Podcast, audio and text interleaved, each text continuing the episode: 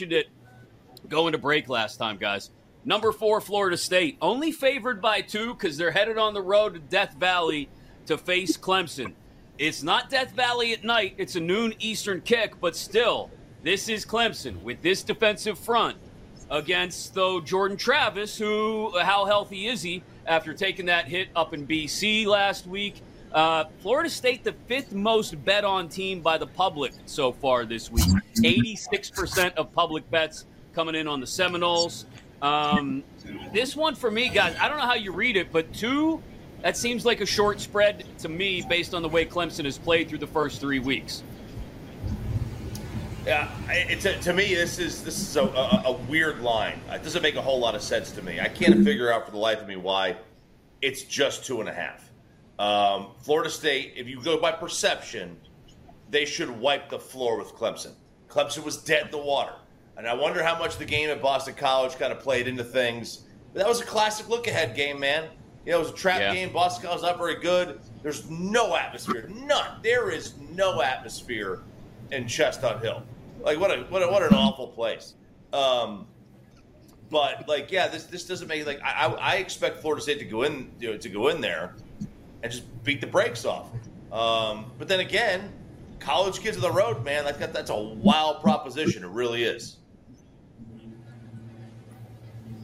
Yeah, I was just gonna just sort of piggybacking off of that. You know, it's funny. I, I came in here, um, you know, after week one, and I've said it again, just how disastrous Clemson looks, and you know, it was it was a little disconcerting. You know, as somebody that really likes Florida State, watching the way they kind of played and really could have lost last week to Boston College. I know like there's a look ahead element there, you know, with Clemson on the other side, but with the health, as you mentioned, Chris, I know that Jordan came back, but with the health concerns, um, I don't know, man. I, I, I think the value is on Clemson here. Um, and Florida State could do it, you know. I mean, it, it would just it, it, would be an it would be one of the wins of the season in all of college football. There's no doubt about it. I think I've sort of flipped in terms of what I expect this weekend. Um, I think I'd have to, I'd at least have to take the two and a half at home. Um, I, I, do mm-hmm. think this is a game Clemson as a, again, it's like you, you, when you start talking about these teams getting points as opposed to laying, it just really changes the, the equation for me. You know, how can I pass up on Clemson as a dog at home in a desperate situation, really, for Dabo and that entire program? So, I don't know. I think given the moment, I would probably have to take Clemson plus two and a half as much as I love Florida State. I get what you're saying, John, and I think in any other situation in like the last 10 years, Clemson is a home dog, even a short home dog, I would be all over it. This is again, if I, if I'm going to stay true to what I believed after just 3 weeks of the college football season, which is it's the year of the quarterback and I'm going to base everything on the quarterback matchups.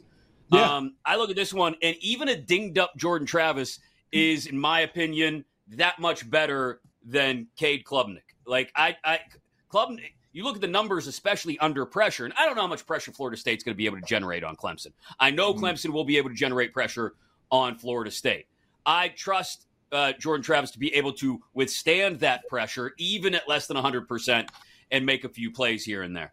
I don't trust Cade Klubnik to do that at all. If Florida State gets in his face at all, I foresee him melting down, as the numbers kind of indicate he does when he does face pressure. So um, it's it's one of those ones that when we look back on it, uh, if it goes the other way, I'll go, well, yeah, you dummy. Of course, Clemson at home in a sort right. of do or die moment ended up w- winning. Yeah. But I, I have to go with what I've seen through the first three weeks. And what I've seen through the first three weeks is a changing of the guard in the ACC.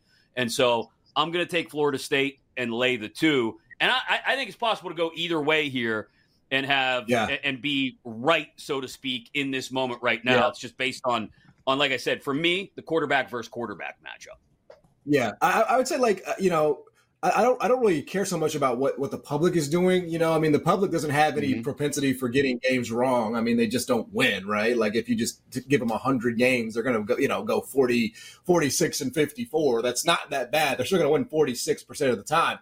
I would just say like Clemson has played better since that first that week one loss to to Duke. They have, you know, I know it's against you know you know inferior competition. They, but you just wonder like, is that something right coming into this into the stage that they can Mhm. build off of. I agree with you. Cade hasn't shown anything on any level. You know, even going back to the bowl game against Tennessee, like he's been pretty bad. But is this the time? You know what I mean? Is this the moment for him where he shows up and finally can can show the world Right. what he's about? Somebody, know, plus somebody flips the light switch. I Yeah. think he might. Yeah. Yeah.